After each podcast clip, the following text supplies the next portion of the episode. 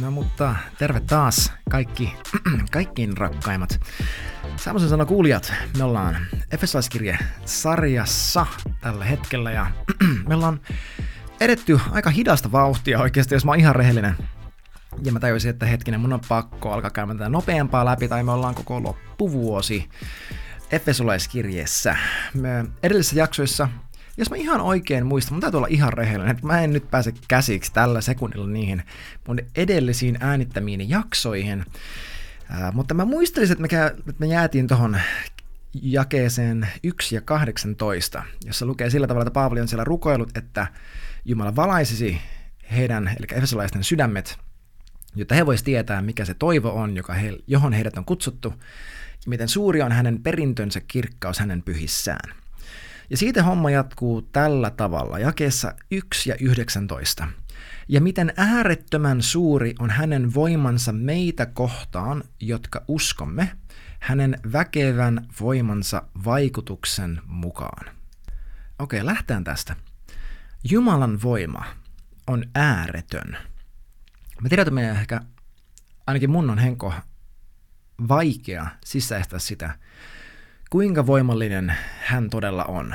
Koska mä katson ulkoiseen, mä katson mun omaa kokemusta, ja mä katson sitä, että miltä, mä katson omaa peilikuvaa, ja sille ei musta tunnu niin vahvalta, tai että hän on niin vahva, mutta tässä lukee, että hänen voimansa on äärettömän suuri, ja se on suuri meitä kohtaan, joten mä haluan, että me uskotaan, että me ollaan sellaiset tyypit, että me uskotaan, että minua kohtaan Jumala on halukas, ja hän, on, hän ei vaan ole halukas, vaan hän on myös kykenevä ja että mä oon kykenevä henkilökohtaisesti vastaanottamaan sen ja kokemaan sen. Vaikka nyt mä katson noita Israelin sotauutisia ja mä, mä mietin vaikka sitä, yksi päivä tuossa mä mietin sitä Jenkkilaivaston voimaa, että mikä, mikä on siirtynyt sinne Itä-Välimerelle ja mikä järkyttävä voima siinä on, siinä yhdessä niin kuin ryhmä, ryhmittymässä, joka sinne siirtyi niin kuinka valtava, niin kuin overwhelming voima siinä on, niin samalla tavalla mä haluan häkeltyä siitä, kuinka voimallinen meidän Jumala on. Jatkuu tällä tavalla, että jäi 20. Tällä voimallaan, eli se voima, joka on meissä ja meitä kohtaan, Tällä voimallaan hän vaikutti Kristuksessa herättäessään hänet kuolleista ja asettaessaan hänet istumaan oikealle puolelle taivaallisissa. Tajuuksä, että meillä on sama voima meidän sisimmässä, joka herätti Jeesuksen kuolleista? Meillä on sama voima, pyhä henki, joka herätti Jeesuksen Kristuksen kuolleista. Tämä voima, joka on äärettömän suuri, joka hänellä on meitä kohtaan, on se sama voima, Tämä jäi 20, jolla hän herätti Jeesuksen kuolleesta. Mikä se voima on? Se on pyhän hengen läsnäolo. Se on Jumala itse, joka raamatun mukaan asuu meidän sisimmässämme. Vaikkei siltä näyttäisi, kun sä katot peiliin, sulla on hengellistä dynamiittia sisimmässä. Sulla on hengellistä C4, ohjuksia sun sisimmässäsi. Sulla on voimaa, joka herätti Jumalan pojan kuolleesta. Jos et saa kuunnella mun tota, terve parantumissarjaa vielä, niin me siinä puhuttiin siitä, miten me ei puhuta vaikka sairaudelle ja ongelmille meidän elämässä kerjäämällä. Tai anella sille, että voi Jumala, jos sä oot kykenevä, niin voisitko sä tehdä jotain? Ei, vaan me uskotaan, että meillä on auktoriteetti ja valta vaikuttaa ja saada asioita aikaan meidän rukouksilla ja meidän sanoilla. Ja tämä on nimenomaan yksi tapa, miten tämä voima tulee näkyviin meidän elämässä, on, että meidän uskot – pääsee ruumiillistumaan meidän sanoissa ja meidän teoissa. Mä haluan alleviivata tuota ennen kaikkea meidän sanoissa. Jos me puhutaan jatkuvasti epäuskoa ääneen, se todistaa sitä, että me ei oikeasti uskota. Jos me kat- pystytään katsoa itsemme peilin alu- niin päi- aamulla, katsoa itsemme peilin silleen, että mun sisimmässä on sama voima, joka herätti Jeesuksen kuolleesta, niin tuo alkaa muuttaa asioita. Se, va- se, meidän pitää vakuuttua itse siitä, mitä meillä on. Tässä sanoi myös, että että Jeesus nousi kuolesta, hänet herätettiin kuolesta, ja, aset, hän, ja asettaessaan hänet istumaan oikealle puolelleen taivaallisissa. Oikea puoli, tämä on se niin kuin, kuninkaan oikea puoli, puhutaan vahvasta oikeasta kädestä. Jeesus istuu valtaistuimella tällä hetkellä, ja huom, hän istuu, hän ei juoksentele sinne ja tänne taivaassa, ja niin kuin, voi ei, mitä me tehdään, Aa, siellä säädä jotain asioita. Hän ei edes kävele minnekään, hän istuu. Hebrealliskin, joka on niin kuin lepo-asento, jossa sä et kiinni. Hänellä ei ole mikään hätä. Kaikki on tehty, hän on jo voittanut. Nyt hän chillaa, hän istuu. Hebrealaiskirja 10 sanoi, että hän odottaa, että hänen vihollisistaan tehdään hänelle sellainen, mikä se onkaan jalkajakkara. Ja miten tämä tapahtuu? No se tapahtuu sillä tavalla, että me alistetaan ne saatanalliset voimat, jotka tässä maailmassa vaikuttaa Jeesuksen herruuden alle. Me ollaan hänen kädet ja jalat tässä maailmassa, eli jos hänen, jos hänen tota, jalkansa on jonkin yläpuolella, niin se on seurakunnan alapuolella. Sitä se tarkoittaa. Ja 21 sanoo tällä, että eli hän istuu siellä oikealle puolelle taivallisessa ylemmäksi kaikkea hallitusta ja valtaa, voimaa ja herruutta ja jokaista nimeä, joka mainitaan. Ei vain tässä maailmanajassa, vaan myös tulevassa. Yksi nimi ylitse muiden. Ei muuta sanottavaa kuin, että Jeesus on kaikkein suurin, ei ole mitään isompaa, suurempaa, mitään parempaa sanottavaa Jumalalla, mitään parempaa annettavaa Jumalalla meille kuin hänen oma poikansa. End of conversation. Jeesus on vastaus joka ikiseen ihmiskunnan ongelmaan. Hän on yli kaikkia, mikä voidaan nimetä. Henkivallat voidaan nimetä. Syöpä voidaan nimetä. Sota voidaan nimetä. Ää, avioero, aviokriisi, masennus, mikä ikinä se on, se voidaan nimetä. Jeesuksen nimi on ylitse muiden ja meidän täytyy uskoa, että hän on kykenevä, hänen voima meitä kohtaan on suuri. Ei nipin napin tarpeeksi, vaan kuinka valtavan ääretön se voima on meitä kohtaan ja kuinka paljon ylempänä hän on kaikkea muuta.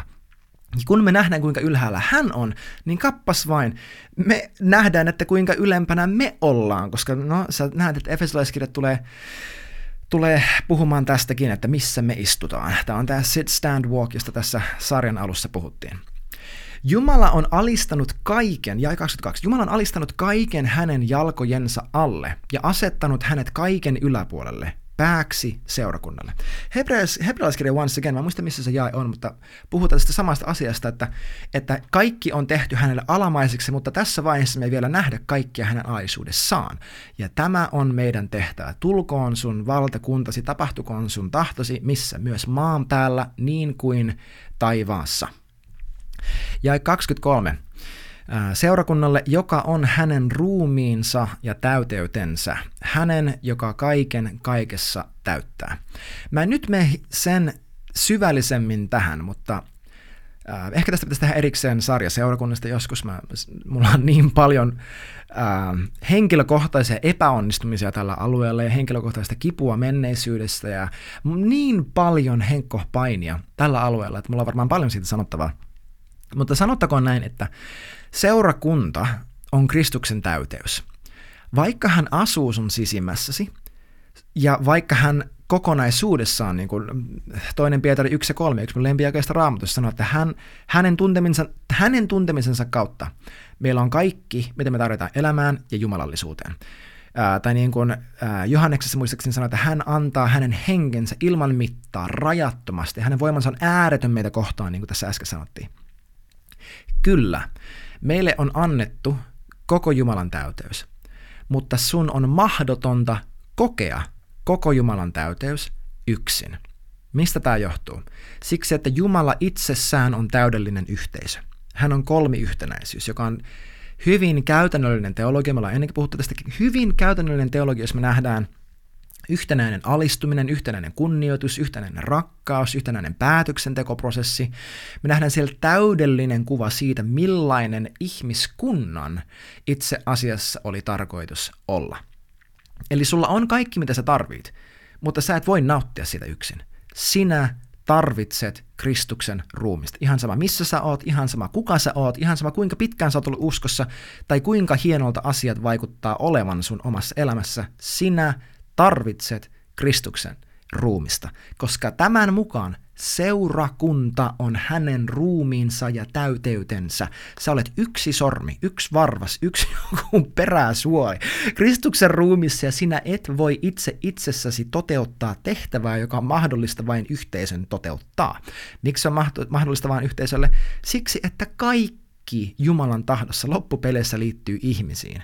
Jollakin tasolla – Jollakin tasolla se tulee koskettamaan jotain muuta ihmiselämää, koska siitä tässä koko jutussa on kyse. On syvällisistä, elämää muuttavista, pysyvistä, sitoutuneista, hiertävistä ihmissuhteista, jotka tekee meistä enemmän Jeesuksen kaltaisia, antamalla meille mahdollisuuden opetella rakastamaan ja luottamaan Jumalaan silloin, kun ihmiset tuottaa meille pettymyksiä. Sä opit tässä varmaan ihan hirveästi, mutta opi ainakin se, että sulla on se voima, joka herätti Jeesuksen kuolleista. Ja lisäksi opi se, että sinä tarvitset seurakuntaa. Jos sulla ei ole sitä yhteyttä, hanki se yhteys. Se ei ole vapaa-valinnainen juttu, se on lakisääteinen, pakollinen hyvä, joka kuuluu olla sun elämässä. Ja jos ei sulla ole tällä hetkellä seurakunta, niin mä haluan rukoilla sun puolesta. Mä haluan rukoilla sun puolesta, että, että sä tuut Jeesuksen nimessä löytään sun ihmiset. Pyhä henki avaa jokaisen kuulijan silmät, korvat, aistit, kokemus, maailma, kaikki se näkemään, mitä sä oot heidän eteensä laittanut. Avaa yhteydet muihin ihmisiin, avaa yhteydet seurakuntaan. Avaa heidän sydämet käsitteleen kaikkia juttuja, jotka estää sitä yhteyttä ja tuo heidät lähelle sun rakasta kansaa, sun seurakuntaa. Aamen. Tämä oli tässä. Nähdään ensi kerralla.